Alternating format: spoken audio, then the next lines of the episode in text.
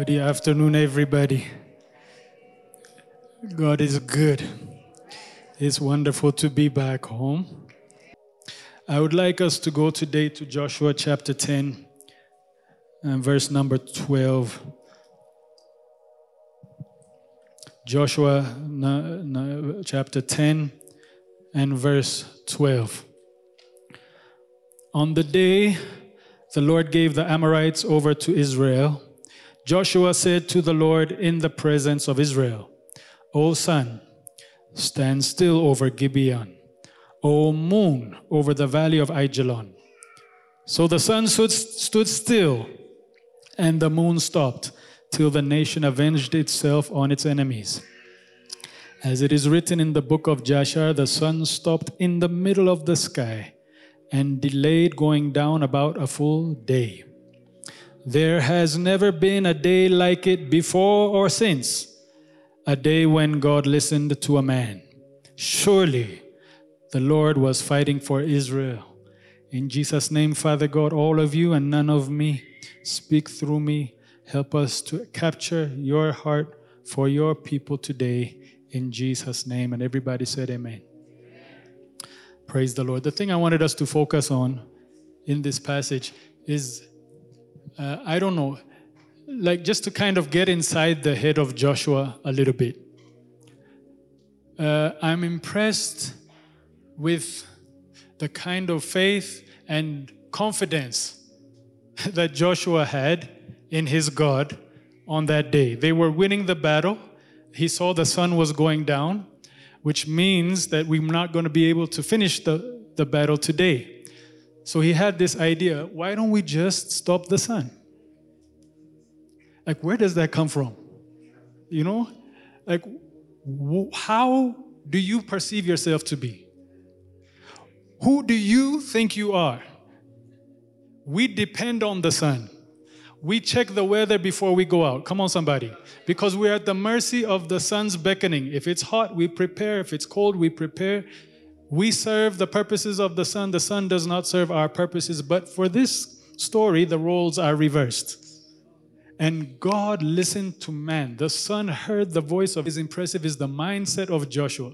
The Bible says the people who is God. This man was not, eh, eh, no doubt, he wasn't like imagining I wonder what it would be like. Or it would really be special if the sun could. No, no, none of that. Sun, hold on a minute. Yes, sir, son. You know, it, it's like, it's just, I, I like that kind of confidence. That's next level believing. That's that's like thinking on par with like the creator of the universe, God Himself, meaning that God and Joshua were pretty tight. And, and so today, my mission is to somehow, some way cultivate that kind of spirit inside of God's people somehow. That we face our challenges with that kind of confidence. That we face these issues that we're facing as a nation with that type of confidence. That, that we realize that who we are and who it is that is calling forth these commands. Hallelujah. Amen. I think when we are born in this earth, um, we are given some kind of a, a, government identification, birth certificate. Maybe later on we get a passport. The government plans for us, but to the government we're little more than numbers, maybe letters and numbers on a passport, pa- passport stamped on there, and that's who we are. And that provides the borders and boundaries of our existence. We live, we pay tax. That's what they're, they're interested in. Come on, somebody. Uh, we, we live, maybe get married, go to school, get a job, eat, sleep, watch Liverpool and die. And everybody's fine with that. You know, I mean, that's what everything, we're prepared for this life at this level, right? And then maybe we get saved, and, and the, the, the, for many people, unfortunately, our Christian existence is no different from the person with a government ID, except we have this insurance policy of eternal life that in case anything happens, we're good. You know, some of you know exactly what I'm talking about. You know, when like when you were backsliding and then you just you said, okay, after you're done, Lord, we're still good, right? You don't want to lose your insurance policy. People come and, and ask questions, Pastor, how much can I do and still be saved, right? When young people are dating, can we kiss and still be saved? right? Can we hold hands and still be saved? You can never hold hands and never kiss and still not be saved. That's not the point. You're dealing with uh, orange and apple. Doesn't compare. Two different, two different arguments there. Okay, never mind. That was a bad example. You all got so religious on me. Uh, but my point being is that is that like many of us we don't live different from anybody else except that we have this great insurance policy that if we were to die today, we're going to be with the Father because we accepted Jesus. So we have Jesus as insurance policy. But Joshua did not have Jesus as insurance policy. You see, Joshua was saved. Or, or uh, Joshua was a child of God. He knew his God, but beyond that, he understood a little bit more than just getting in the side door into heaven. He was walking in some authority in the earth right? He understood some things. Like there's something going on in here that was so different than the Social Security insurance policy Christian. So may the Lord help us today to see some things. Eh? Because there's more to us than meets the eye. Amen? And, and may the Lord help us to tap into those things today in Jesus' name. I would like us to go to Ephesians chapter 3 and verse number 16. Ephesians chapter 3 and verse number 16. I, I, I use my old NIV Bible. They change the version so many times these days that I, I, I, don't like what I'm reading sometimes. Not that it's wrong, I mean, do whatever, but something about the old NIV and the old New King James. Not the new New King James, the old New King James. All right. So I, I, uh, this is like hard to find now, man. This is like what the 1984, 1984. They be changing stuff, man. All right. Uh, Jesus still saves, so we're good in every Bible, I think. But just, I like this one, so it might be a little bit different. Ephesians chapter 3 and verse number 16. Paul praying. he says, I pray that out of his glorious riches he may strengthen you with power through his spirit in your inner being so that Christ may dwell in your hearts through faith.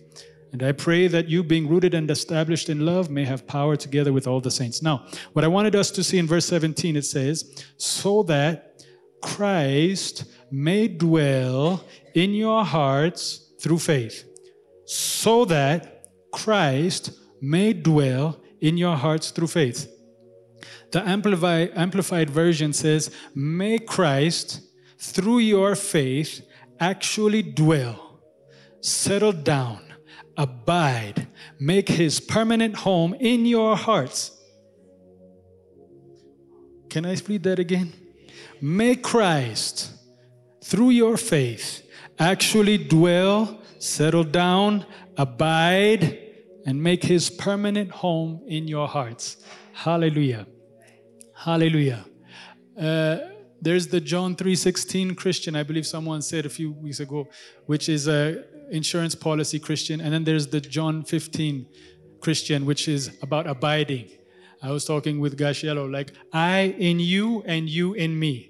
Outside of me, you can bear no fruit. So we're so connected to the vine that everything that comes out of us is not us, but what we are connected to.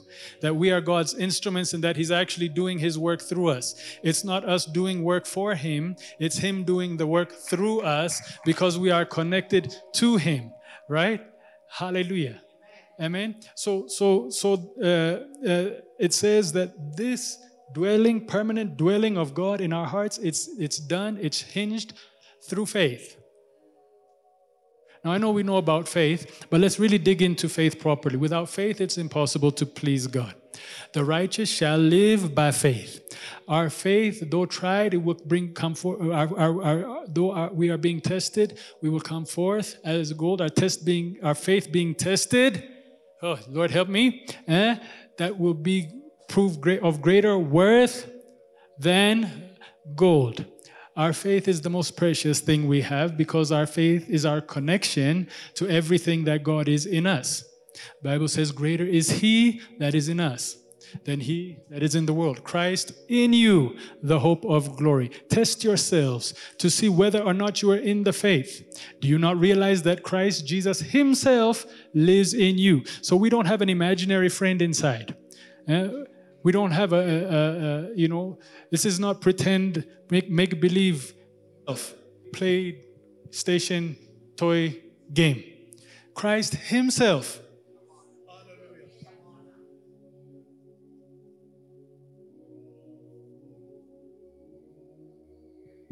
Christ Himself living in me. Don't you know that you, your body, is the temple of the Holy Spirit and that God's Spirit lives in you? You're, you're, you're, you're a powerful man, you're a powerful woman. He is living inside of you even now. But it says also this element of faith eh, has to be activated. And I think Joshua was walking at such a level of faith that to stop the sun in the sky was just a normal day's work. May the Lord graduate us. I think we need to find a way to tap into this. And my goal today is to graduate us from insurance policy Christians into sun stopping Christians because that's what he died for to believe against all hope and still believe, to stand on the promise and access all that God has for us. I, I don't want to go to heaven with any regrets. I don't want to go to heaven and say, oh man, I had all of that and I did not access. I was insurance policy Christian.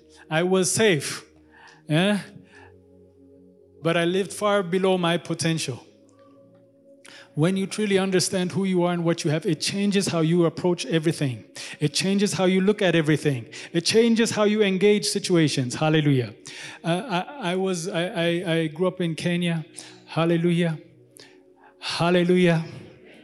And, uh, in Kenya, when I was in high school, we went to Mombasa. Hallelujah. Hallelujah. Uh, went scuba diving. I took a course. I'm a lifetime certified uh, scuba diver. But I've never used my license because the closest thing we have here is, is Akaki River. And forget scuba diving, we even have trouble finding places to baptize people here at Beza. Okay, I mean, we could scuba dive in the baptismal tank. That would kind of defeating the point because it's only waist high. But anyway, I'm not complaining. I give praise to God. In Mombasa, it's on the beach, the Indian Ocean. And we, we would go out scuba diving and we would go down as far as 30, 40 meters. And, and when we're in that situation, we are one with the fish. Come on, somebody. Hmm? It's like uh, you live in different circumstances because you are a scuba diver. When you're a scuba diver, that means you have an oxygen tank on your back and you have a regulator on your mouth that connects the, the, the connects to the oxygen tank so you can breathe underwater and you can be one with the fish. Right? I'm going somewhere with this now. The normal person can survive underwater for maybe two minutes or so. Uh, after 30 seconds, one minute, you start to panic. You probably die more from panic than actually actual losing oxygen, right? Uh, our body is not fish. A fish body, it's a human body. Human body is designed uh, to live on the land, not in the water. But if you have an oxygen tank regulator and you know how to, how to dive, uh, you can survive in the elements that is not designed for you. AKA, you can do the impossible. So the person who comes into the ocean just on his own flesh and blood is very different from the person who comes to the ocean with the scuba gear on and the oxygen tank and the regulator. It's the same ocean, but you see things different because of what you're carrying. You see, you don't think 40 meters under the under the water if you don't have the equipment because you know that this thing will, will, will, have limitations. It will just be a few minutes before you start getting in trouble. The one who is fully geared up looks at the same water and says, I got you. It looks at the same water and thinks about what it's going to do under the water. It doesn't think of how it's going to survive because you're, you, you understand what you're carrying. When we are true children of God, by faith, plugging into the greater one who lives inside of us. How we look at life is different from the one who's in survival mode insurance policy. How we look at our challenges is different because we are plugged in to a source that the normal person does not have. How we look at the problems of our nation, how we look at the problems of our continent, it's different because we know what we are carrying the Bible says Elijah was a man just like us. but he had an understanding that most people don't have. He says, I have some equipment. He prayed and it did not rain for three and a half years. And then he prayed again and the heavens gave forth their rain. Hallelujah. Today I want to butintin that insurance policy Christian from our heart. That's not what God eh, has called for us to live. That's not the assignment on your life. The world will cause you to make plans for your life according to your government registration identification number. God will call, have plans for your life that is according to the greatness that He has planted inside. And may the Lord help us to dream a little bit bigger than normal. May the Lord help us to lift our eyes from where we are and start counting stars and counting sand. Because our God is a mighty God. Our God is able and impossible is normal business, all in a day's work for Him. Hallelujah. Elijah was a man just like us. He was not a superman, but he was hooked up to his oxygen tank. Come on, somebody. I want to hook somebody by faith into your supernatural, uncorruptible, living, powerful, the same power that raised Christ Jesus from the dead. Hallelujah. Can we say amen? Some of you getting nervous. It's not you getting nervous, it's your insurance policy Christianity that is getting nervous because you had plans within those boxes and frames. You had plans of what you wanted to do, and I'm trying to get in the way. When you talk with God, when you've been visited by God, you cannot think normal, you cannot behave normal, you're not afraid of the water, you can't wait to get into the water because you know the water will be easy for you. Stop the sun. Hallelujah. Stop the sun. May the Lord uh, uh, uh, graduate us today. May the Lord elevate us today. May we see everything through different lens today. Hallelujah. Amen, amen. Because He is a great God. He is a mighty God. Nothing is impossible for Him. The first thing He told Mary, He said, With man it is impossible, but not so with God. All things are possible with God. Hallelujah. Possibility just became possible. Hallelujah. Because God has been hooked into in Jesus' name. Hallelujah. Hallelujah.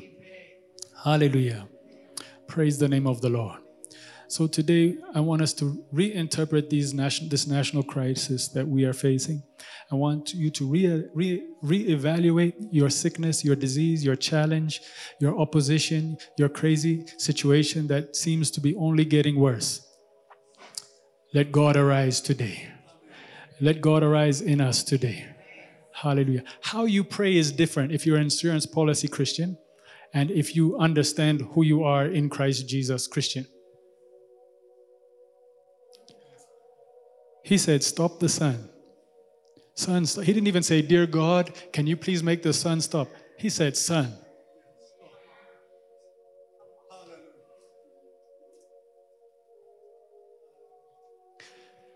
So, so today, uh, I didn't even want to preach that much. I just wanted us to connect with Him today.